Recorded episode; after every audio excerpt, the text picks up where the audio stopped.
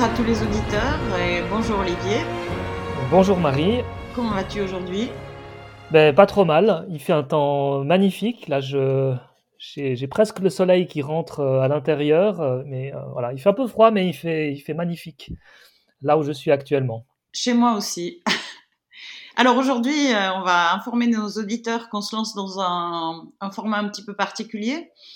on s'est dit que au lieu de, présenter chacun un sujet, on allait faire une discussion. On peut pas vraiment appeler ça un débat. Hein.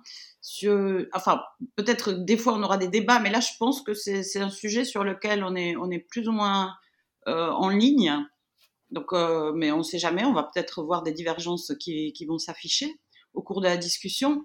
Donc, on va aborder un sujet qui est, dont on parle beaucoup en ce moment, euh, qui est celui de l'éducation sexuelle faite aux enfants dans le cadre des écoles. Et je pense que tout naturellement, on va euh, dériver euh, vers un autre sujet qui est la, théorie du genre euh, et, ce qu'on pourrait appeler la promotion du, transgenrisme. Est-ce que la définition de sujet te, paraît adéquate? C'est parfait. Sujet très difficile, en tout cas en ce qui me concerne, mais on va, on va s'accrocher. On va s'accrocher. Qu'est-ce qui te paraît difficile dans ce sujet?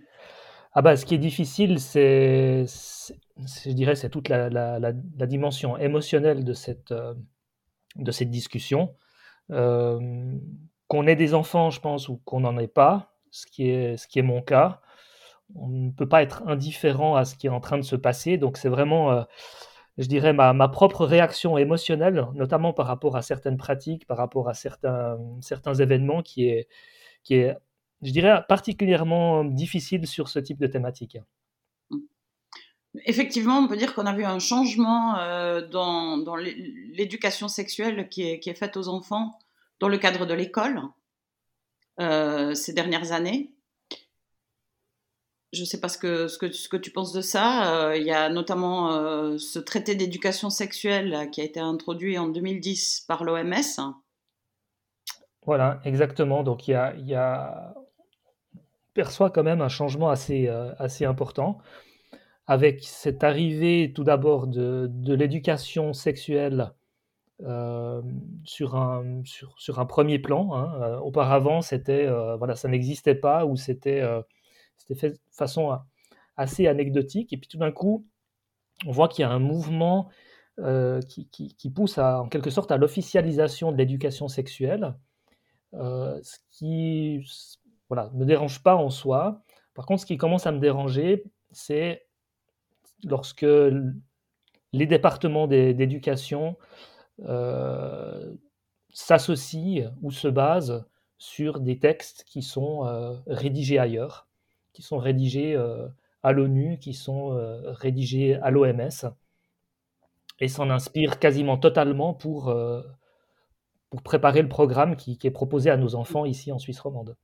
D'autant que on voit que les, les, les, enseignants ne sont pas les personnes responsables de, de, diffuser cette éducation sexuelle. Donc, ce sont des gens qui viennent du, de l'extérieur et donc sur, euh, sur lesquels l'enseignant n'a aucune information et, aucun contrôle non plus sur les choses qui sont dites dans ce cadre-là. Donc, non seulement on enlève cette éducation sexuelle à peut-être la famille ou les parents qui finalement devraient pouvoir répondre aux questions des enfants en, transférant ça dans l'école, mais en plus, ce n'est pas l'intervenant habituel qui a, affaire aux enfants, c'est-à-dire l'enseignant, mais quelqu'un qui est, qui, ramené du dehors, en fait, c'est ça aussi. Hein. Parce que je ne sais pas toi comment ça se passait, mais moi je me souviens qu'à l'école, bon déjà on n'avait pas cette éducation sexuelle dans les années 80. Par contre, dans les cours de biologie, euh, on étudiait euh, la reproduction, euh, le cycle menstruel féminin, éventuellement, euh, je me souviens même plus si on parlait de, contraception, mais il me semble aussi. Mais ça venait, on avait peut-être 14 ans, quelque chose comme ça. Moi, j'étais en France, hein, donc euh, j'ai fait, euh, j'ai fait mes écoles en France. Donc, je ne sais pas en Suisse comment ça se passait, si tu as plus de... Alors, en Suisse, bah, bon, ça remonte à assez loin en ce qui me concerne, mais, j'ai un souvenir qui est similaire. C'est-à-dire effectivement des, cours en biologie qui étaient relativement complets, euh, mais qu'il ne, comment dire, qui ne, ne, se concentrait pas particulièrement sur, euh, sur l'éducation sexuelle. Euh, En revanche, je me souviens d'avoir eu une fois un cours d'éducation sexuelle. Alors, je ne saurais pas dire à quel âge exactement ça a eu lieu, mais voilà, c'est une dame, j'imagine, du planning familial qui est venue une fois, et puis ça a duré une heure. Je pense que je devais être à l'âge de l'adolescence ou la préadolescence. Et puis voilà, qui, nous a expliqué un petit peu, autant que je puisse me souvenir, de, de, voilà, du, mécanisme de, reproduction euh, chez l'humain. Ça s'est arrêté un petit peu là. Euh, je me souviens que la classe était euh, moyennement attentive et intéressée à ce qui était dit. Et puis voilà, c'était une fois, une heure, et puis ça s'est arrêté là. Oui, parce que maintenant, aussi notamment, là, je suis tombée sur Internet sur une brochure qu'on distribue aux enfants à partir de 12 ans, qui s'appelle Hey You, euh, je ne sais pas si tu veux que j'en parle maintenant. J'ai pris quelques notes euh, par rapport au, contenu de cette brochure. Alors, je t'en prie, lance-toi. Voilà, c'est-à-dire que comment expliquer mon sentiment par rapport à cette brochure? C'est très ambigu, c'est-à-dire que c'est un mélange d'informations utiles et peut-être même nécessaires. Hein. c'est-à-dire que oh, on y parle de, des changements qui peuvent arriver à l'adolescence. Euh, voilà, les poils, la voix qui mue, des choses comme ça. Euh, la nécessité d'accepter ces changements, enfin de, dire que c'est normal si on les, justement si on, les accepte mal, qu'on se sent mal dans son corps. Donc c'est bien, je pense, de, rassurer l'enfant en, le prévenant des changements auxquels il va avoir à faire, hein, avoir faire face, et de lui de le rassurer sur le fait que c'est normal. Mais bon, voilà, j'ai relevé euh, des, passages qui, me posaient plus problème. Moi, il y a aussi, euh, bon, faut dire ce qui il y a, aussi bah, ce qu'on apprenait en biologie, hein, euh, les organes sexuels masculins-féminins, ça, c'est bien aussi, c'est de la connaissance utile, ainsi que les, différentes formes de contraception. Hein. Donc tout ça, je ne remets pas en question. Mais voilà, ce qui me gêne, donc déjà en page 3, on y lit tu as peut-être rencontré quelqu'un, vous avez peut-être maintenant une relation et faites vos premières expériences sexuelles. Alors, ok, mais il faut penser quand même qu'on la distribue à partir de 12 ans. Alors, est-ce que c'est pas un peu tôt pour dire à un enfant de 12 ans, vous faites peut-être vos premières expériences sexuelles? On sait que voilà, il y a parfois des, jeunes qui sont précoces, mais là, est-ce qu'on peut pas y voir une incitation? Donc déjà moi, c'est la première, c'est la première chose qui m'a fait un peu tiquer. Alors peut-être peut-être pas une incitation à ce stade-là, euh, quand, j'entends cette phrase, mais en tout cas peut-être euh, l'idée que euh, l'idée d'une certaine normalité.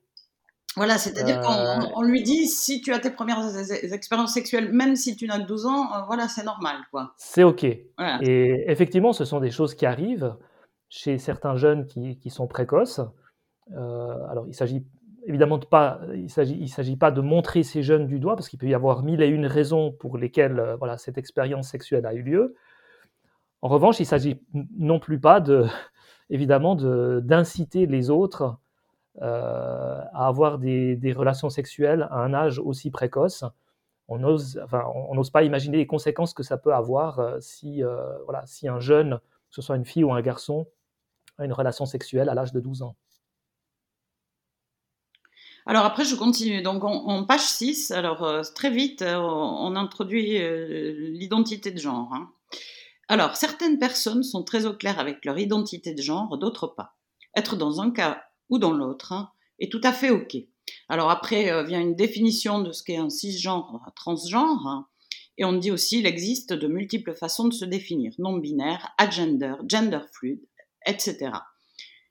Euh, en page 7, je continue parce que c'est un peu dans le même. Il existe des adjectifs comme aromantique, asexuel, gay et lesbienne, bisexuel, hétérosexuel, allosexuel, pansexuel, etc. Alors devant moi, devant cet éventail de choix, j'aurais 12 ans, 13 ans, 14 ans, je serais un peu perdue. Déjà, personnellement, à mon âge, je, je ne sais pas ce que veut dire allosexuel, pansexuel, je suis pas très sûre non plus. Voilà. Et j'ai bien vécu toute ma vie d'adulte sans savoir ce que voulaient dire ces mots-là, pour peu qu'ils expriment une réalité dans la vraie vie. Alors, euh, je ne sais pas, moi, l'idée de, de donner comme ça cette espèce de panel comme ça à 12 ans, à partir de 12 ans à des enfants sur des choses qui dont on ne parlait pas il y a, encore 10 ans, hein, ou peut-être 10 ans, ça commence. Ou même moins que ça, hein, en fait. Voilà. Ça, c'est des, des choses qui sont apparues euh, sur la, la, scène publique, on va dire, euh, il n'y a pas plus que, que 2-3 ans. Euh, et, encore maintenant, bah, il y, a, y, a, toutes sortes de termes,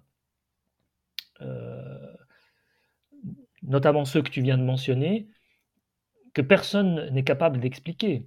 Donc le fait de les inscrire sur une brochure est évidemment totalement insuffisant, voire même dangereux. Et, même quand on interroge des, des, fervents défenseurs de, la fameuse théorie des genres, euh, souvent ils sont incapables d'expliquer clairement ce que signifient toutes ces, différentes identités. Donc on est là sur des espèces de, de euh, euh, intellectuelle qui, en, tout cas, pour, pour ma part, ne correspondent à, aucune réalité et sont en train d'instiguer dans l'esprit des jeunes une espèce de une espèce de, de, monde euh, absurde euh, et, illusoire finalement. Donc ça, c'est, je, trouve ça, je trouve ça assez dangereux, assez inquiétant. Et une grande confusion. Alors j'écoutais, peut-être j'en reparlerai plus tard. J'ai écouté des, podcasts de Jordan Peterson, hein, donc euh, le, fameux psychologue canadien. qui expliquait que justement donner trop de choix, c'est quelque chose qui est générateur d'angoisse. Parce que par exemple, ne parlons pas encore du fait que, que, ce sont des catégories qui sont complètement arbitraires, rien que cette espèce d'éventail de choix. Euh, il dit par exemple, c'est bien connu que une expérience que tu peux faire avec un enfant, par exemple, le matin, quand il doit s'habiller, si tu lui dis tu mets ça, il va râler, c'est normal. Hein. Il va dire non, je veux pas mettre cette tenue euh, pour aller à l'école, il n'en est pas question. Si on lui ouvre l'armoire, il y a 40 tenues différentes et qu'on lui dit de choisir, il va pas savoir que choisir. Voilà il va, il va être complètement euh, confus. Par contre, si on sort deux vêtements, trois vêtements, on lui dit bah, choisis celui que tu préfères, là ça se passe très bien. Donc mhm. plus on multiplie les choix et plus on met la personne dans, dans, un état de confusion, ce qu'on appelle l'embarras du choix finalement. Voilà. Et ça c'est que si c'était des choix valides, parce que là on pourra encore discuter. Euh, ce que sont toutes ces catégories. Comme, comme je disais, moi, il y a certaines avec, avec quoi je ne suis pas du tout au clair. Quoi. Voilà. Ah, je pense que personne n'est au clair avec ces différentes, euh, ces différentes catégories.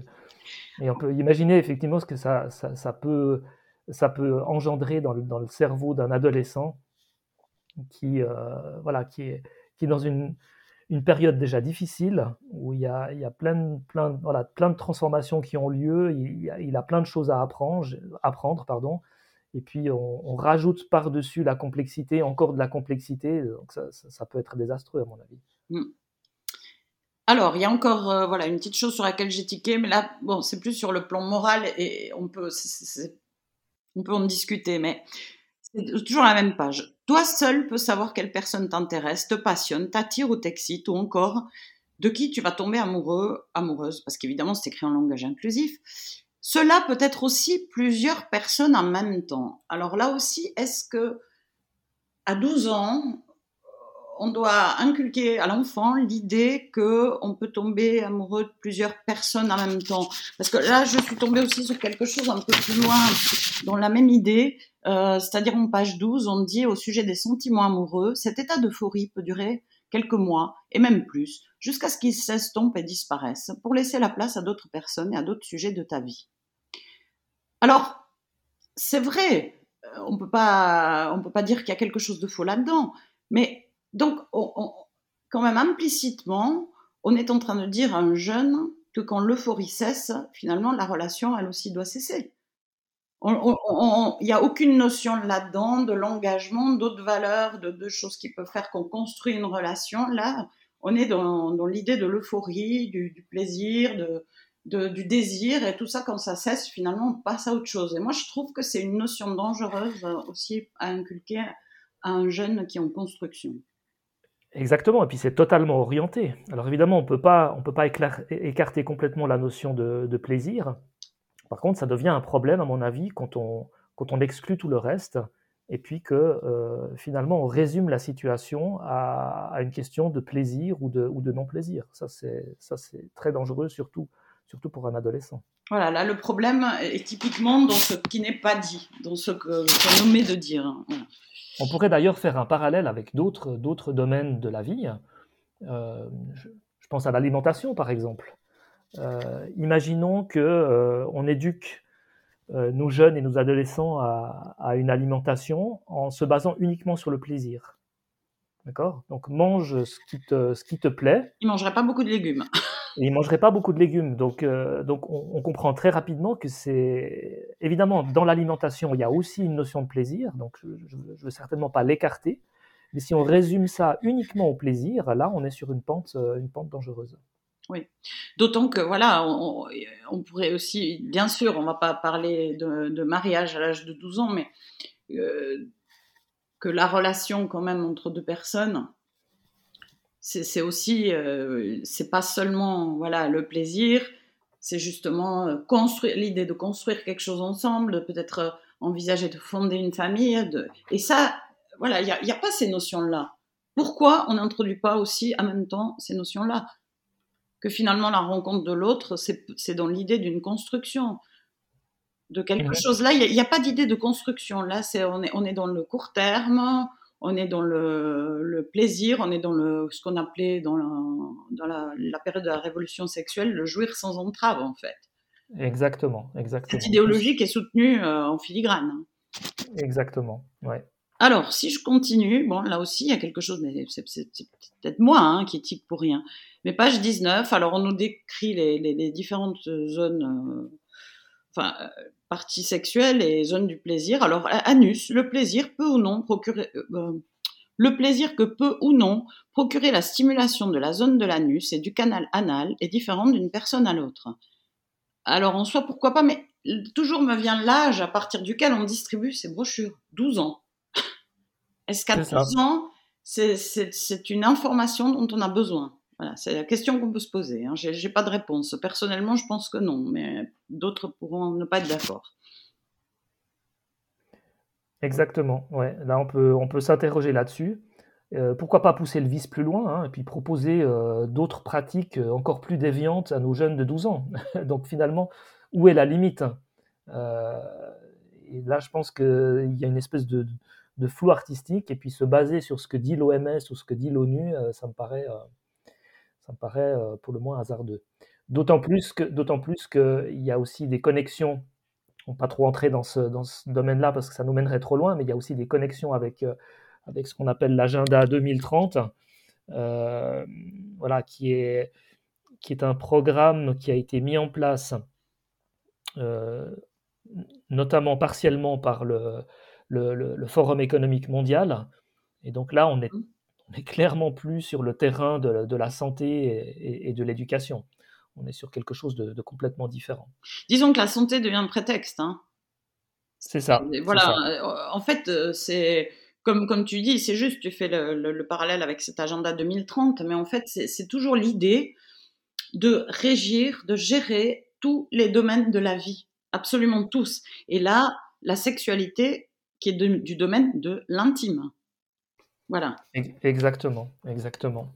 Sous prétexte de vouloir euh, euh, finalement prévenir les dérives, eh ben on, en, on, en, arrive gentiment à une espèce de, de, société du contrôle aussi sur ce, sur ce terrain-là, ce, qui est, ce qui est clairement dangereux.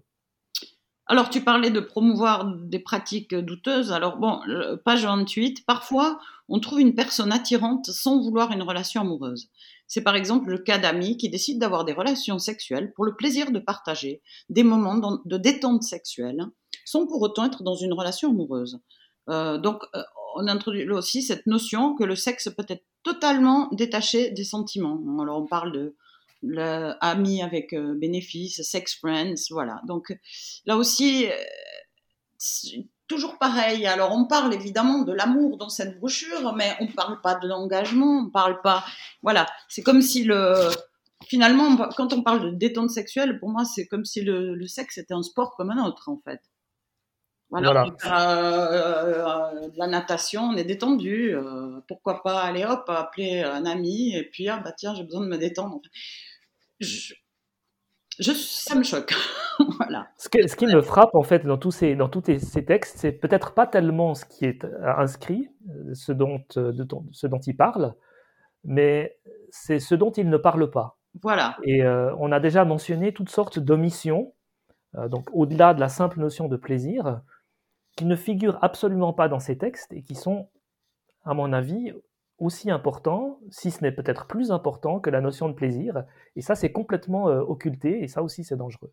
Oui, puis le, le sexe, c'est pas anodin, c'est pas comme d'aller euh, faire 30 euh, bassins dans la piscine. le, sexe, déjà, bon, il y a une implication émotionnelle, il y a quand même des risques dont, dont il parle, hein, soyons honnêtes, mais voilà, des risques de, maladies sexuellement transmissibles, des risques de grossesse. C'est pas là, ils le font passer, c'est ce qui me dérange, en fait, c'est ce qui me choque pour quelque chose d'anodin qu'on peut pratiquer comme on pratique euh, un sport. Voilà. Mmh moi, pour moi, c'est clairement ce qui est impliqué là-dedans.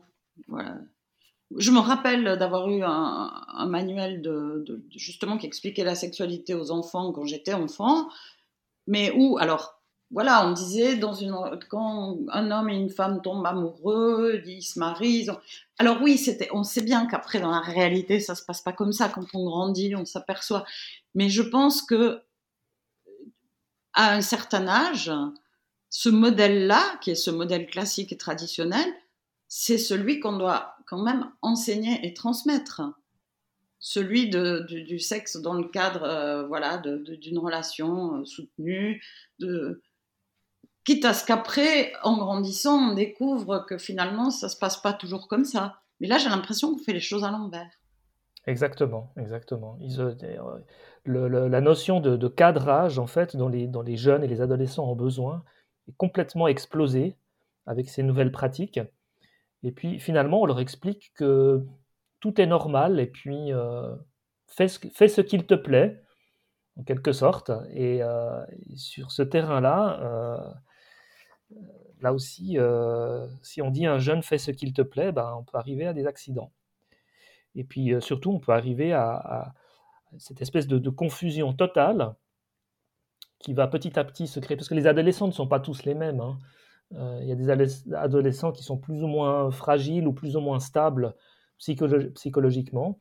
Et puis après, on, peut arriver à, des dérives assez graves avec ces fameuses, euh, ces fameuses transitions de genre dont on va peut-être parler un petit peu, un petit peu plus tard.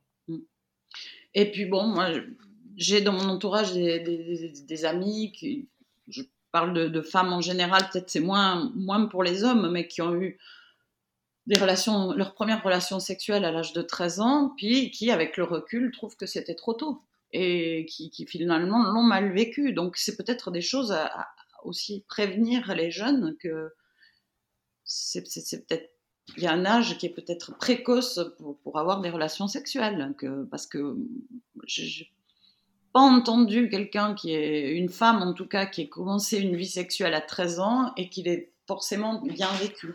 Voilà. Alors après, on dit, euh, donc page 31, tu peux t'exciter sexuellement seul ou avec d'autres personnes. Donc là, la manière de le dire me, paraît un peu, peu brutale. Hein. Et puis avec d'autres personnes. Euh, Lesquelles? Combien? Oui, et puis en même temps, enfin, je sais pas, ça, ça, ça manque de. Moi, j'ai des images qui me viennent là où c'est c'est pas correct, surtout pour, enfin, quand on parle à, un enfant de 12 ans. Après, on précise que la majorité sexuelle est à 16 ans. Alors c'est vrai, euh, dans le sens où un adulte ne peut pas avoir de relation sexuelle avec un enfant de moins de 16 ans. Mais il t'est permis d'avoir des expériences sexuelles avec toutes les personnes qui ont 3 ans de plus et 3 ans de moins que toi. Donc ceci en dessous de 16 ans. Donc ça veut dire que 12 ans avec euh, un garçon de 12 ans et une fille de 9 ans, ce serait OK dans ce cas-là, puisqu'il n'est pas dit autrement. Voilà, moi, c'est les questions que ce qui n'est pas dit me posent, hein, me, font me poser. Oui, c'est. C'est assez, euh, assez perturbant de lire ou d'entendre ce genre de choses. voilà, les, mots me manquent. Euh, après, ce qui est aussi assez hallucinant, c'est que c'est qu'il y a assez peu de réactions finalement j'ai un petit peu interrogé des personnes autour de moi, notamment des parents de jeunes enfants ou d'adolescents, pour leur demander, mais finalement, que savez-vous de l'éducation sexuelle qui est, qui est, proposée à vos enfants dans le cadre du, du programme scolaire? Et la réponse a été extrêmement floue à chaque fois. Donc ça varie un petit peu de j'en ai, aucune idée à je ne sais pas, mais je pense que c'est OK, je fais confiance aux enseignants, je fais confiance au système éducatif, etc. Mais globalement, les parents n'avaient strictement aucune idée du, du, contenu qui était proposé à, leurs enfants et ça n'a pas l'air de, les perturber plus que ça. Mais cette confiance euh, qu'on accorde justement euh, au système d'éducation me, fait beaucoup penser à la confiance que faisaient les gens euh, aux experts médicaux pendant la période du Covid finalement. Ah mais les experts pensent que c'est que c'est ok, enfin les experts entre guillemets, ben allons-y.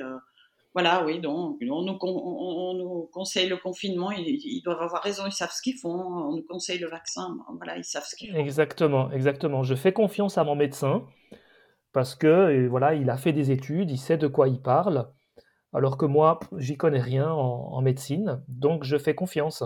Mm. Euh, et effectivement, même si vous avez un bon médecin qui vous fait les bonnes recommandations, ce que je souhaite à tout le monde, euh, cette espèce de confiance aveugle sans, aucune forme de, vérification. Puis pour revenir sur le terrain de la sexualité, enfin, ça me paraît quand même évident que si j'ai des enfants en bas âge, j'ai envie de savoir un petit peu euh, de quoi on leur parle.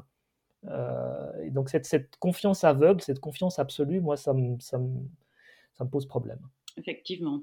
Alors là, en page 35, on parle donc dans cette brochure, on parle des sex toys et on nomme même God, vibromasseur, plug anneau. Alors moi, euh, sur un plan personnel, je, là je vais faire une petite confidence, j'ai passé euh, à peu près 48 ans de ma vie sans savoir ce qu'était un plug anal. Je ne l'ai appris que lorsqu'il y a eu l'histoire du sapin de Noël. Euh, je ne sais pas si tu te souviens de cette histoire, je crois que c'était Place Vendôme à Paris, où il y avait cette œuvre d'art qui, qui, était censée représenter, enfin, qui est un plug anal qui était mis là comme un sapin de Noël. Et c'est là que j'ai appris personnellement ce qu'était un plug anal. Donc j'ai dû aller chercher euh, sur Internet. Et je ne suis pas la seule. Pourtant, j'ai vécu une vie tout à fait épanouie. Donc, quelle est la nécessité de parler de plug anal à des enfants à partir de 12 ans? Voilà. C'est la question que je pose. J'ai pas la réponse. voilà, donc c'est toujours pareil, c'est cette idée de de devancer la, demande de l'enfant et puis quelque part de, lui enlever un rêve. Alors, est-ce qu'à 12 ans, un enfant est encore innocent? Mais oui, je pense que dans certaines mesures, euh, dans une certaine mesure, oui, même si aujourd'hui, avec les réseaux sociaux, avec Internet, c'est difficile. Mais je pense qu'il ne faut pas aller. Euh, moi, pour moi, c'est un viol. C'est de mettre comme ça des, informations euh, à disposition d'un enfant de 12 ans 13 ans, 14 ans, qu'il n'a pas demandé, pour moi, ça s'apparente au viol. C'est fort, mais. ouais, alors tu, dis que tu dis Marie qu'avec Internet et les réseaux sociaux c'est difficile. Moi, je pense que c'est pire que ça, euh, parce qu'en fait, les, jeunes et les, adolescents passent leur temps sur Internet euh, évidemment à faire des jeux et, voilà toutes sortes d'activités de ce genre, mais aussi à, consommer du, contenu.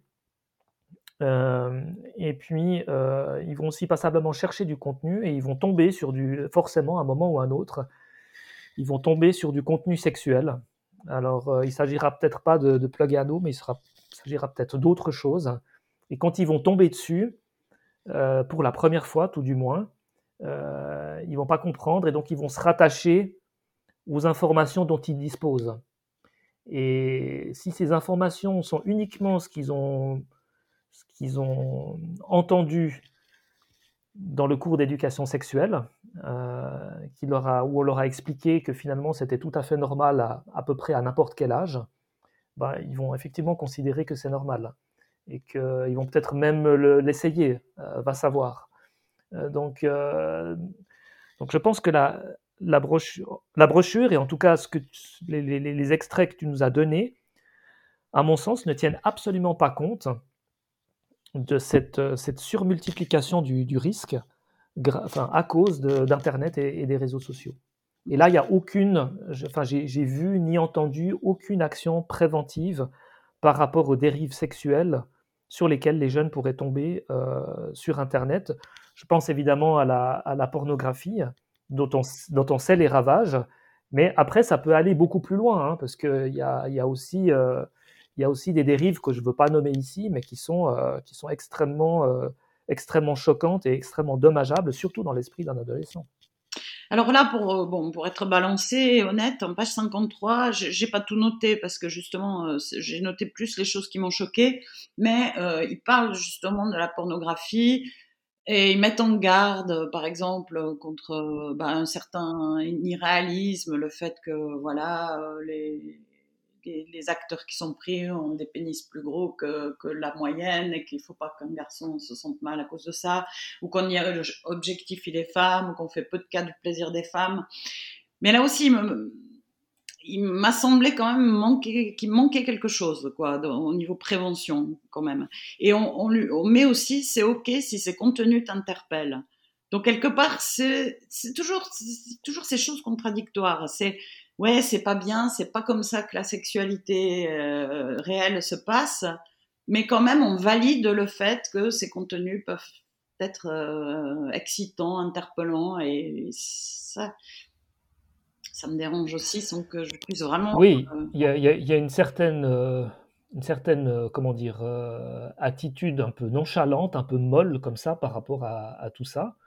Et moi, je pense, enfin, ça c'est mon opinion personnelle, mais quand on parle à un adolescent ou à un préadolescent, euh, je pense qu'il faut utiliser des mots plus forts par rapport notamment à la pornographie. Un adolescent n'a pas, à mon sens, à consommer de la pornographie, et donc il faut lui dire que la pornographie, pour quelqu'un de son âge, c'est dangereux, c'est euh, destructeur. Il faut utiliser ces mots-là, parce que sinon l'adolescent, bah, il comprend pas. Mais c'est-à-dire, voilà, on lui dit d'un côté, c'est pas bien, mais d'un côté, c'est excitant. Alors voilà, quand on dit, quand on dit à un jeune que quelque chose est excitant, forcément, euh, et là, c'est pareil par rapport au, sexting. Là. Il parle du sexting, donc euh, la pratique qui consiste à s'envoyer des, messages ou des photos de soi nu ou de partie, enfin bon. Et euh, ils disent, cela peut être vraiment excitant d'envoyer être excitant d'envoyer par exemple une photo de soi-même à une personne inconnue pour dire juste après mais les jeunes de moins de 18 ans sont punissables en cas de diffusion de photos de leur corps nu sauf s'ils ont plus de 16 ans et que tous les deux sont d'accord. Donc on leur dit d'un côté c'est excitant et d'un autre côté on leur dit c'est interdit. Toujours pareil, il y a une brochure qui là on parle de, des jeunes de 18 ans plus, c'est pas à eux que s'adresse la brochure, c'est des jeunes entre je pense 12 et 16 ans. Donc, pourquoi leur dire que c'est excitant Pour leur dire que finalement, leur montrer que c'est quelque chose qui est punissable par la loi s'ils le font. Je comprends pas, c'est une, espèce d'injonction contradictoire, là, pour moi. Mmh mmh absolument. maintenant, je pense au cas aussi, au, au, cas des parents qui, euh, qui auraient fait l'effort de, consulter cette brochure et qui seraient donc euh, au fait de ce qui est proposé à leurs enfants et qui voudraient euh, finalement s'y opposer parce que euh, voilà parce qu'ils estiment que euh, l'éducation sexuelle ben c'est à eux en tant que parents de la faire en priorité. Et puis peut-être parce qu'ils veulent proposer une autre une autre approche de la sexualité à leur à leur enfant. Et, et là ça coince. Ça coince parce que selon les informations dont je dispose les cours d'éducation sexuelle dans les écoles sont obligatoires donc ça, c'est la base légale. Euh, le parent, toutefois, peut s'y opposer. Euh, toutefois, il doit euh, présenter une, véritable justification pour laquelle il veut, il veut empêcher son, son enfant d'assister à ses cours d'éducation sexuelle. Donc ça, ça a l'air quand même assez compliqué et assez, assez rigide comme système. Alors, euh, bon, précisons que voilà, cette, euh, cette brochure justement est sous le coup d'une plainte pénale par une association de, qui est citoyenne de défense des enfants. Hein. Donc il y a quand même des, procédures qui sont mises en route pour, pour lutter contre, contre ce genre de brochure. Alors je dirais heureusement qu'il y a des gens qui réagissent. Mmh. Mais voilà, la, question c'est de savoir est-ce qu'ils auront gain de cause. évidemment, évidemment, c'est toujours ça la, grande question. Mais au moins il y a des choses qui se passent et peut-être que ces gens-là bah, réussiront finalement à faire parler d'eux, même s'ils perdent en justice. Mmh. Et que ça contribuera à faire un petit peu euh, évoluer, peut-être pas la loi, mais en tout cas les, euh, euh, l'opinion publique. Restons positifs quand même. Oui, restons positifs, effectivement. Mais on peut montrer aussi, voilà, là en Suisse, je pense qu'on est peut-être en retard par rapport à certains pays, hein. mais euh, il y a des pays qui ont été précurseurs, je pense aux États-Unis, où, tout ça prend une ampleur qui est quand même assez extraordinaire. Euh, on voit notamment sur Twitter, bon maintenant aussi, ça commence à arriver en Suisse, mais c'est. Alors en Suisse, on n'en est pas aussi loin. Aux États-Unis, on voit euh, des, enfants qu'on amène voir des, spectacles de, personnes euh, transgenres, euh, mais qui, voilà, qui dansent devant eux, qui, de manière enfin, très sexualisée.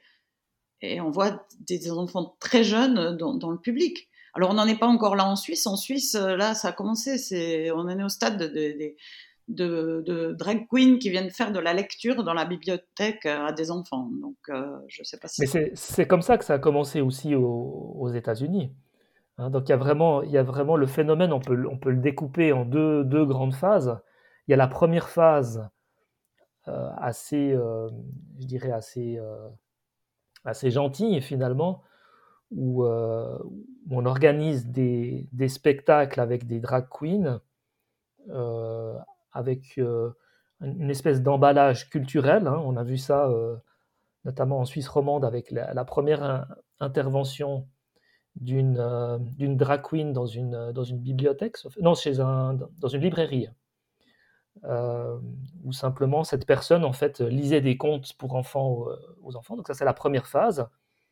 Et puis une fois que une fois que cette, cette pratique est plus ou moins acceptée, ben on passe à la deuxième phase, qui est véritablement la phase de la, la, sexualisation du message, avec des drag queens qui sont de plus en plus euh, dénudées, euh, qui présentent un contenu de plus en plus euh, orienté sexuellement.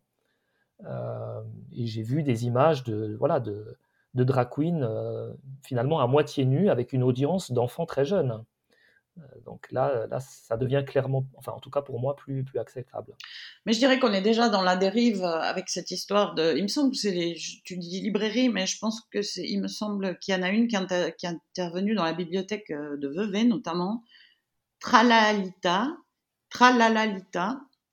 Voilà, qui est une drag queen qui, qui vient faire des lectures, qui a fait des vidéos pendant le, Covid, quand les, les, les bibliothèques étaient fermées mais c'est pas de la lecture, euh, on n'y lit pas le petit poussé ou le petit chaperon rouge, hein, c'est ce qu'il faut savoir, c'est que là, elle lit un livre euh, qui s'appelle, sauf erreur, Julia, Juliane euh, est une sirène ou Juliane veut devenir une sirène.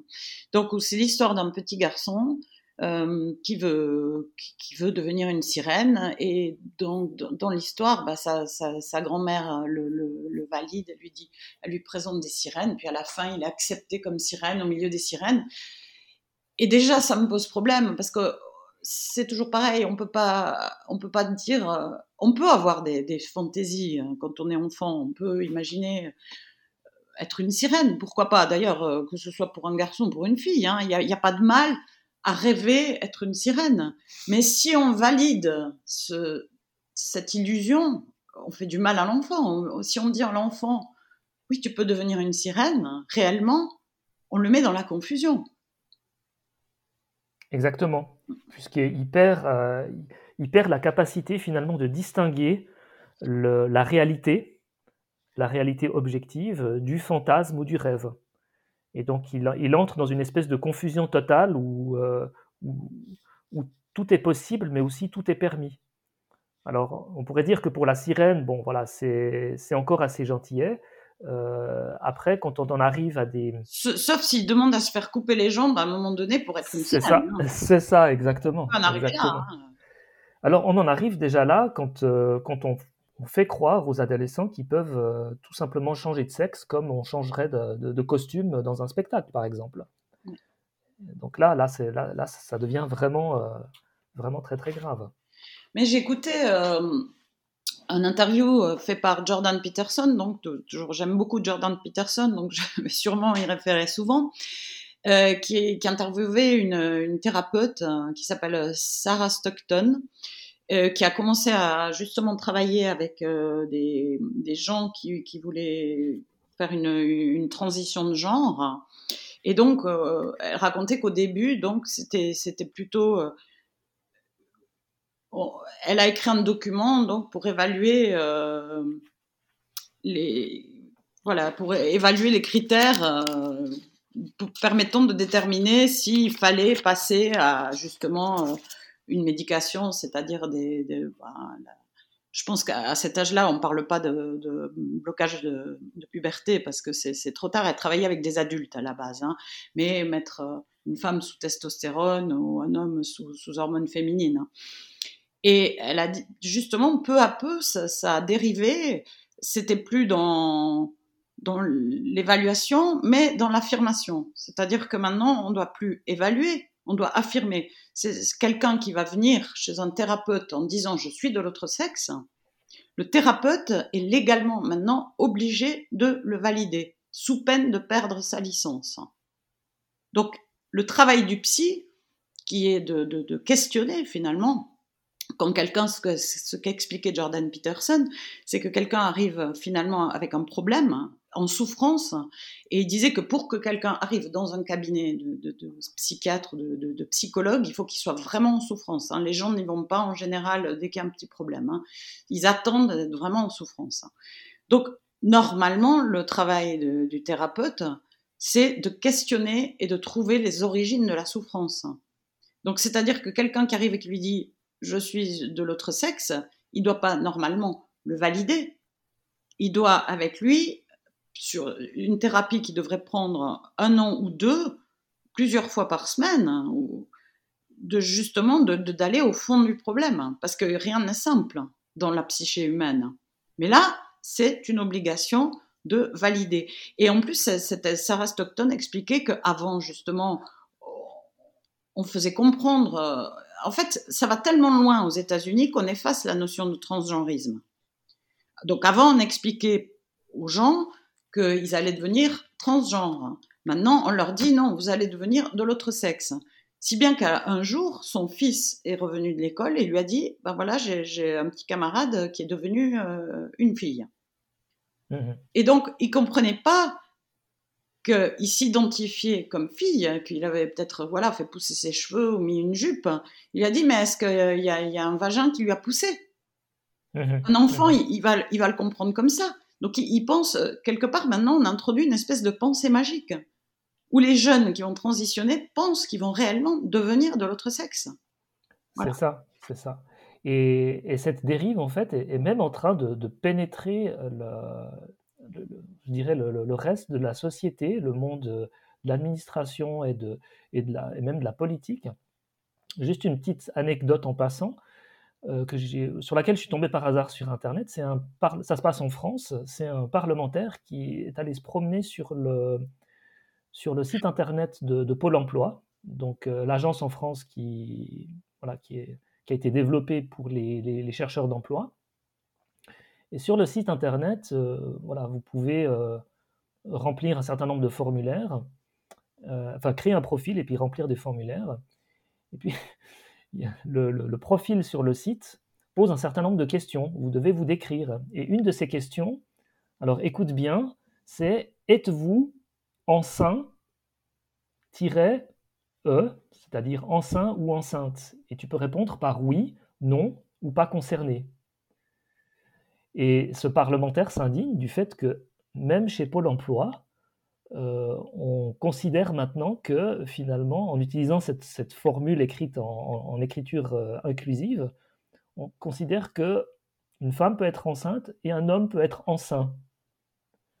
Donc, euh, il y a cette, espèce de normalisation complètement, complètement absurde, puisque tout le monde sait évidemment qu'un homme ne peut pas être enceint. Mais la preuve que ça va aller encore plus loin, c'est que j'ai entendu la même anecdote aux États-Unis, mais là c'était un, retraité qui, qui, avait besoin de subir une intervention chirurgicale à l'hôpital, et sur le questionnaire il devait remplir êtes-vous enceinte? justement, voilà il a refusé de répondre à la question et on lui a refusé l'intervention médicale. Voilà. Voilà, ouais, exactement. Donc voilà où, ça pousse euh, dans sa limite. Et puis bon, bah, peut-être la chose dont, on devrait parler là par rapport à, ces jeunes justement qui, entament des transitions de genre, c'est les, conséquences. Oui, alors là, c'est euh, je parlais de la difficulté émotionnelle pour moi sur ce, sur ce sujet. Alors, on est en plein dedans, parce que quand on, lit les témoignages de, de, ces adolescents et de ce qu'ils subissent, euh, puisqu'évidemment, un traitement, euh, dans, une, dans, un, dans, un, traitement qui, qui, vise à faire changer de genre, donc qu'un garçon devienne fille ou, ou inversement, tout ce qui, euh, rappelons-le, n'est pas possible. Hein. Mettons les choses bien au clair. Ce qui n'est pas possible. Ce ne sera jamais biologiquement possible. Exactement. si on va se faire tirer dessus à boulet rouge, disons-le. Ouais, ouais, ouais. Et, euh, et donc les, traitements, ben, tout d'abord à base de, de, de, prise d'hormones euh, assez massives, ont des, conséquences assez terribles sur, sur la santé. Euh, ce qui fait que, mais ça on ne le dit pas évidemment, euh, il y a quand même une bonne partie de ces jeunes qui, en cours de processus, euh, s'arrêtent parce que leur santé est tellement dégradée, ils deviennent notamment vulnérables à toutes sortes d'infections et de, et de, maladies pour des raisons que voilà, on n'arrive pas forcément toujours à bien expliquer. En tout cas, moi, je ne pourrais pas vous les, les expliquer, je ne suis pas un spécialiste dans ce domaine. Mais tout ce que je sais, c'est qu'il y, a un grand nombre de jeunes qui tentent d'arrêter euh, en cours de route euh, parce que tout simplement, ils tombent malades. Oui. Et là, je parle, je parle que des traitements hormonaux. Oui. Euh, après, on va, il faudra qu'on dise un mot quand même sur, sur des, la chirurgie. Sur la chirurgie, hein, qui est, peut-être encore plus, encore plus choquante. Alors moi, j'ai noté un peu ces effets secondaires. Alors pas, voilà, j'ai pris le témoignage de Chloé Cole, qui est une une jeune détransitionneuse, donc euh, une jeune femme qui à un moment donné, enfin qu'on a poussé à penser euh, qu'elle était un homme et qui a entamé sa transition, euh, qui a commencé très tôt à prendre des bloqueurs de puberté à l'âge de 12 ans, de la testostérone à l'âge de 13 ans et qui a subi une double mastectomie, mais on parlera de la chirurgie plus tard, à l'âge de 15 ans. Et donc les effets secondaires sont assez terribles, c'est-à-dire que les, au niveau des bloqueurs de puberté, euh, ça, génère une certaine léthargie et de la dépression, mais également des douleurs articulaires, alors partout, dans le dos, dans, partout. Hein. Donc c'est, le ressenti, c'est de, je pense qu'une personne adolescente peut se ressentir comme, un, vieillard qui souffre de douleurs articulaires. C'est déjà terrible en soi.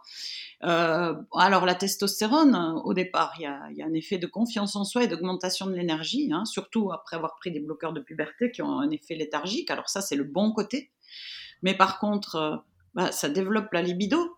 Alors ça, c'est on peut le prendre, ça, peut être bien, mais ça peut être pas bien non plus, parce que dans le cas de Chloé, c'est allé jusqu'à une addiction à la pornographie, qui est en général quand même, euh, bon, parlons, soyons dans les clichés euh, patriarcaux, mais plutôt une addiction qui concerne les hommes que les femmes. D'ailleurs, bon, je ne sais pas si on peut en parler, mais si tu as un avis là-dessus, mais tu as entendu la, dernière tuerie dans une école qui a eu lieu à Nashville. Oui. Donc, qui a quitté euh, le fait de Audrey Hale, une, une jeune femme donc, euh, qui, qui, qui, qui, a devenu, euh, qui a transitionné pour devenir un homme. Et ces tueries de masse, en fait, sont habituellement le fait des hommes. Et là, il faut quand même se demander quel est l'effet justement de, de, de déjà du, du mal-être d'une personne à qui on fait croire qu'elle peut devenir de l'autre sexe, mais aussi de, donner à une femme une hormone qu'elle a naturellement, mais pas dans des quantités telles, qui est la testostérone. Mhm. Je ne sais pas ce que tu en penses, mais... Ouais, je pense qu'on est, on est sur une première. Enfin, moi, j'ai jamais vu, euh, j'ai jamais vu quelque chose de ce, de ce genre-là. Euh, personne n'explique, enfin, en tout cas dans les, dans, les, dans les informations qui sont reliées par les médias, personne n'a expliqué ce que tu viens d'expliquer. Donc déjà là, je pense que c'est euh, c'est une faute. Et personne ne, finalement ne, ne questionne euh, ce, processus que cette personne a, entamé. Au contraire, j'ai vu peut-être, j'ai même vu des réactions qui, euh, qui vont dans le, dans le, sens inverse et qui disent non, non, mais il ne faut, pas faut pas la blâmer, euh, il ne faut pas l'accuser, c'est c'est maintenant toute la communauté transgenre qui est attaquée. Je crois que c'est notamment la porte-parole du, gouvernement américain qui a, dit ça l'autre jour. Donc on, est, complètement si je peux utiliser cette expression, on est complètement à côté de la plaque par rapport à, ce, par rapport à cet événement, qui, est, tragique évidemment parce que des gens sont morts, mais qui est aussi tragique parce qu'on n'explique pas la vérité aux gens. Et là, il y a à nouveau une inversion, c'est-à-dire que les véritables victimes, donc il faut quand même rappeler qu'il y a eu six, personnes, dont trois enfants de 9 ans. Donc euh, les véritables victimes, on les oublie et on fait passer euh, la communauté trans pour, pour les véritables victimes. Mais il y a, je dois quand même admettre que je suis d'accord sur un point. Pas que la communauté, la communauté trans dans son ensemble est une victime, mais que cette jeune femme est une victime aussi. Parce que c'est quelqu'un à qui on a entretenu, euh, chez qui on a entretenu un déni de réalité. Et ça, c'est jamais bon. Oui, alors. Euh, ça, elle est victime d'un système qui lui a fait penser qu'elle pouvait devenir un homme. Et quels sont les mal-êtres générés par ce genre de, de perturbations euh, psychiques Oui, tout comme on pourrait, on pourrait, on pourrait, considérer aussi qu'un autre euh, tueur en masse, finalement, est aussi, est aussi une victime, puisque voilà, son, sa personnalité ou son, son cerveau était euh, endommagé à tel point qu'il a ressenti la nécessité d'assassiner de, des gens. On peut le voir aussi, aussi comme ça. Mais, là, quand même, euh, bon, y a, non, je dis pas qu'elle est, attention, elle est entièrement et à 100% coupable de, de, son meurtre. Mais je veux dire, quand on joue aux apprentis sorciers avec des gens qu'on leur fait, qu'on qu'on expérimente finalement sur eux, parce qu'il faut rappeler une chose, c'est qu'on n'a pas de recul sur ce phénomène, hein, de, recul sur euh, les, bloqueurs d'hormones qu'on donne aux enfants euh, très jeunes, en plein développement, la testostérone. On est en train peut-être de fabriquer des monstres, quand même, tout simplement. Parce que le recul n'y est pas, donc il n'y a pas d'études. Par exemple, quand on dit, et ça c'est un chantage souvent qu'on fait aux parents, quand il s'agit de prendre une décision pour, euh, pour la transition des enfants, c'est qu'on leur dit, bah, vous préférez avoir un enfant qui soit de l'autre sexe ou, qui soit mort. Parce qu'on leur dit, voilà, ils vont avoir des, augmentations des tendances suicidaires. Euh, ils vont, ils vont... Et évidemment, pour un parent, c'est un choix terrible. Mmh mmh Donc il va, il va, dire, bah, évidemment, non, je ne veux pas que mon enfant meure. Mais comme il n'y a pas d'études, et ça c'est Jordan Peterson qui le relève, comme il n'y a pas d'études à long terme sur ces gens-là, on ne peut pas affirmer que si, et au contraire même, il y a, c'est un, un, thérapeute qui s'appelait, qui s'appelle toujours Zucker, euh, qui a fait une étude donc sur euh, les, les, gens qui sont dans le cas d'une dysphorie de genre, donc qui se disent jeunes comme ça, appartenir à l'autre sexe. Et si on les laisse tranquilles, c'est terrible cette statistique au regard de ce qui se passe entre 80 et 90% de ces jeunes, à l'âge de 18-19 ans, vont à nouveau s'identifier à leur sexe de naissance. Voilà. Absolument. Alors, euh, non seulement on n'a pas d'études, comme tu dis très justement, mais en plus... À long terme. À long terme, mais en plus, on n'a pas de, on n'a pas de garde-fou. Donc, je reviens à la, à la, l'explication que tu donnais tout à l'heure par rapport à la, au travail des psychologues, euh, qui sont en quelque sorte, euh, alors en Suisse, je ne sais pas, mais en tout cas aux États-Unis maintenant, qui sont contraints de, qui, n'ont plus le droit de, questionner finalement la transition de genre chez un patient jeune, euh, il n'y a plus de garde-fou à ce, niveau-là. Et hum, j'en veux pour preuve aussi le, témoignage de cette, euh, de cette femme, euh, comment est-ce qu'elle s'appelait? Jamie Reed. donc ça se passe aux États-Unis. Et c'est une femme, c'est une femme homosexuelle. Bon, en l'occurrence, ça n'a pas une très grande importance ici qu'elle soit homosexuelle, dont le travail consistait à, suivre et à encadrer en fait les, jeunes euh, qui passaient par un centre euh, transgenre. Ça se passait à l'université de, Washington. Et donc elle a, elle a suivi un grand nombre de jeunes qui ont fait cette, cette transition de, genre. Et puis au bout d'un moment, elle a, commencé à sentir qu'il y avait quelque chose qui ne jouait pas. Et petit à petit, elle a commencé à remettre en question en fait son, travail elle a fini par abandonner son travail à devenir une espèce de, de, repenti sur cette, sur cette thématique-là. Et maintenant, elle témoigne en expliquant que finalement, tous les jeunes, tous les adolescents qu'elle avait suivis, tous étaient euh, en fait euh, euh, représentés en fait un certain nombre de comorbidités. donc, c'était des jeunes qui souffraient de dépression, qui souffraient d'anxiété, euh, d'obésité ou d'autres troubles de, l'alimentation. Donc, voilà, tous ces jeunes avaient en fait des pathologies euh, psychiques, psychologiques. Et le garde-fou que, que représente le psychologue, bah, du coup, il n'existe plus. Et, euh, et, ça, c'est, ça, c'est très grave à mon avis. Donc, en fait, on leur vend euh, une solution clé en main en leur disant bah, ça va être la solution à tous vos problèmes. Et puis, quand euh, ils suivent le processus, ils s'aperçoivent qu'en fait, euh, c'est pas du tout le cas. Alors, non seulement, non seulement ça va être la solution à tous vos problèmes, mais en plus, c'est cool. Mmh. On leur présente la transition de genre comme quelque chose de cool, à la mode, à une autre période, on, disait branché. Enfin voilà, tu, vois un petit peu le, un petit peu le sens. Mm. Euh, moi, j'ai vu passer des vidéos sur, euh, sur TikTok notamment, où euh, on voit des jeunes qui, qui se filment en train de faire des injections d'hormones et qui le font vraiment, voilà, qui, qui, le mettent en scène dans une, dans une vidéo sympa, vidéo cool, pour présenter ça comme voilà, comme, euh, euh, comme quelque chose de très fun, de facile et de, drôle à la limite. Alors qu'en réalité, c'est. Voilà. Mais c'est ce que Jordan Peterson appelle une épidémie psychologique. C'est-à-dire qu'il y, en a eu hein, tout au long de l'histoire, c'est pas nouveau. Par exemple, euh, au 19e siècle, il y avait l'hystérie, qui était très à la mode parmi les, femmes de la haute société, qui tout d'un coup avaient des vapeurs, ne pouvaient plus respirer, devait, on leur donnait des selles, alors on leur enlevait l'utérus euh, en pensant régler ces problèmes-là.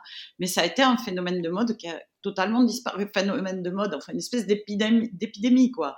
Et euh, il y a eu la même chose euh, avec la boulimie et l'anorexie un, peu plus récemment.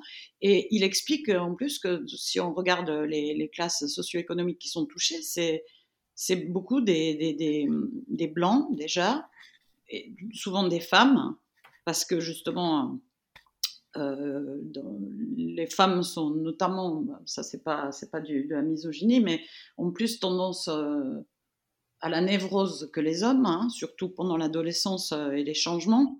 Mais ça, ça s'explique biologiquement, hein, parce que voilà, elles ont plus certaines sensibilités parce qu'elles sont souvent destinées à devenir mères et de s'occuper de leur bébé et elles sont plus adaptées pour ça que les hommes. Donc voilà, elles ont aussi plus de névrose. Et donc euh, voilà, ça touche ces femmes et, principalement blanches justement et d'un milieu social relativement aisé. Donc ce qui prouve bien que c'est pas quelque chose de, que c'est plus quelque chose de sociétal que quelque chose de, de, biologique. Mmh absolument. Voilà. Absolument de toute façon, si on, si on, regarde vraiment très précisément le terrain biologique, euh, les problématiques, enfin les, les, cas de, de, personnes intersexes euh, ou de personnes euh, qui présentent un trouble de type dysphorie sont, sont extrêmement rares. Ils existent, certes, donc on ne peut pas les nier, ça existe, mais c'est extrêmement minoritaire. Et là, ce qu'on est en train de faire, c'est qu'on est en train d'en faire une, une généralité. Euh, dans certains cas même, c'est poussé très loin, c'est-à-dire qu'on présente les personnes transgenres comme étant majoritaires dans la société, comme quelque chose de tout à fait normal et même quelque chose de, cool. Donc, euh, donc, voilà. Donc je rejoins assez Peterson sur ce, terrain-là. Et en plus, il y a quelque chose qu'on ne dit pas, mais c'est toujours pareil, c'est euh, l'idée d'amener une solution clé en main. Alors on parle de, et ça Jordan Peterson l'explique très bien, on parle de la dysphorie de genre, hein, donc qui est justement euh, l'idée enfin, la sensation qu'on a d'appartenir au genre, euh, à l'autre genre que celui dans lequel on est né. Mais il faut le distinguer d'une autre notion, et ça, il paraît que beaucoup de praticiens ne le savent pas, mais qui s'appelle alors j'espère que je vais bien prononcer ça, l'autogynéphilie. C'est-à-dire. Ah, tu, vas m'apprendre quelque chose, j'ai jamais entendu ce terme. Voilà, alors ça, c'est différent, c'est des, des hommes qui, qui s'excitent sexuellement euh, en s'imaginant être du sexe opposé, c'est-à-dire qui, par exemple, mettent des, des, des vêtements féminins et euh, ils vont en, en, ressentir une excitation sexuelle. Et ça, c'est totalement différent de la dysphorie de genre. Uh Et ça, euh, ben, Sarah euh, Stockton, là, qui était interviewée par Jordan, Jordan Peterson, a admis qu'elle avait appris cette notion bien plus tard, et en tout cas pas dans le cadre de ses études. Alors donc on forme ces gens qui vont s'occuper des, des, des, transgenres, des, transitions, mais qui n'ont pas ces distinctions-là. Et, et, elle racontait, il y a aussi d'autres cas qui n'ont rien à voir avec la sexualité. C'est qu'elle racontait avoir eu un cas, euh, avoir suivi quelqu'un qui c'était un homme qui était fermier euh, dans je ne sais plus quel état des États-Unis, peut-être l'Arkansas, enfin un état euh, où vraiment voilà, il avait vécu une vie de fermier toute sa vie et il s'était mis dans l'idée que son pénis ne lui servait à rien et il voulait s'en débarrasser. Mais ça n'avait rien de sexuel, il voulait pas devenir une femme. Et tant et si bien, on lui avait refusé donc l'opération, qui s'était, enfin, il, s'était automutilé. Enfin bref, il avait fini par euh, devoir avoir une amputation parce qu'il s'était fait du mal lui-même. Et ça, c'est encore un autre cas. Encore une fois, la psyché humaine est complexe. Et on ne peut pas tout ramener à, des solutions clés en main. Voilà. Mmh et c'est pour ça que dans, chaque cas, il devrait y avoir une thérapie euh, longue et, complète, quoi. Vraiment une évaluation de personnalité. Par exemple, la jeune Chloé Cole, là, son, euh, il lui a, c'était passionnant cette émission parce qu'en fait, il lui, refait un petit peu la, psychothérapie qu'elle aurait dû avoir.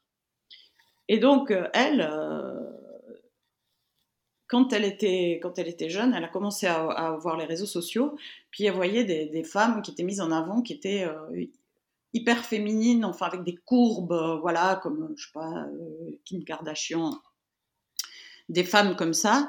Et elle, à l'adolescence, elle avait un physique plutôt masculin, avec euh, peu de poitrine. Donc, se sentant inadéquate en tant que femme, après elle est tombée sur ces groupes de, personnes qui, changeaient de, genre, elle s'est dit, mais finalement, peut-être que, je, suis un homme.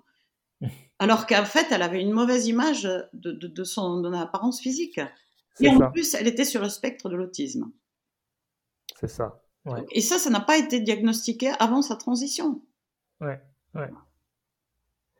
Euh, pour euh, peut-être sur un, un, côté un petit peu plus, un petit peu plus rigolo, j'ai vu aussi euh, quelqu'un qui, pour démontrer le, le ridicule de la généralisation de cette fameuse dysphorie de genre, qui encore une fois existe mais est très rare, euh, et notamment pour, ridiculiser en fait la, généralisation, euh, on va dire, euh, quasiment juridique en fait, de ce processus. Il a dit, mais alors, euh, si c'est si aussi simple et facile et normal que ça, à ce moment-là, pourquoi pas imaginer aussi un processus de dyschronie Je ne sais pas si tu l'as vu passer, cette, ce, témoignage. J'ai oublié le nom de la personne, malheureusement. Oui, je, ça, me dit quelque chose. Je pourrais dire, alors moi qui ai, qui la cinquantaine par exemple, je pourrais dire, mais moi je, je m'identifie à quelqu'un de. Je m'identifie à un trentenaire. Et donc, à partir de, maintenant, je considère que, j'ai 30 ans. Et donc, euh, du point de vue légal, ben, je vais exiger qu'on modifie mes papiers pour que je sois euh, officiellement quelqu'un de, qui a 30 ans.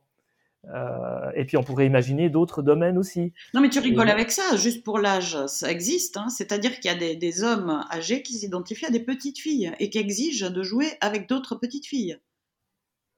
Voilà, mais on voit bien, on voit bien, peut-être même davantage qu'avec la dysphorie de genre, qu'on est sur une maladie psychique. Ça, ça relève de la psychiatrie.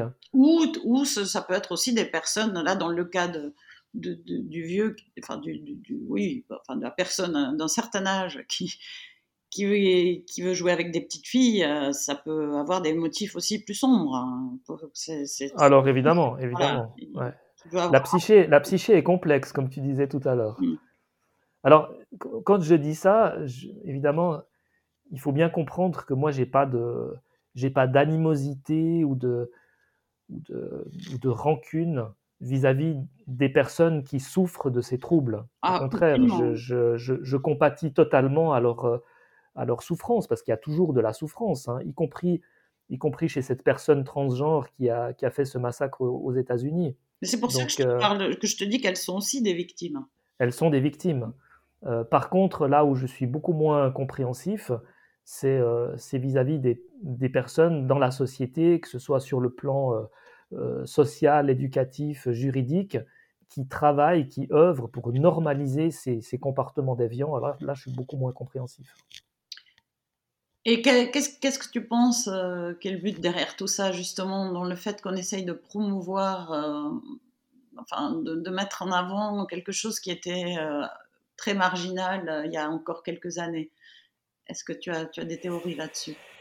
Euh, j'ai des théories. Alors, euh, je pense qu'on ça va nous emmener peut-être un petit peu trop loin euh, pour aujourd'hui, mais je pense qu'on n'a pas terminé la, discussion et puis on pourra, pourra peut-être faire une deuxième partie. Là, on a déjà, on a déjà dépassé l'heure. C'est vrai. Mais simplement pour répondre en deux mots à ta question, je pense qu'il y a, il y a une intention derrière. Alors, peut-être pas chez toutes les personnes qui œuvrent dans ce sens. Je pense qu'il y a beaucoup de personnes qui œuvrent dans ce sens par incompréhension, par, euh, par ignorance, euh, des personnes qui sont, qui sont manipulées par toutes sortes de mécanismes.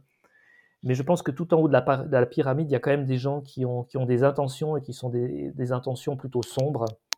Euh, mais là, on rentre sur un terrain plus philosophique, voire spirituel. Mais je pense qu'il y a des, intentions sombres qui sont à l'œuvre et qui sont des intentions de tout simplement de, destruction de l'humanité telle qu'elle a été conçue euh, à, son, à son origine. Mais euh, ça sera un plaisir pour moi d'approfondir cet aspect-là, peut-être dans, une, euh, dans un deuxième podcast, si, si les auditeurs sont intéressés.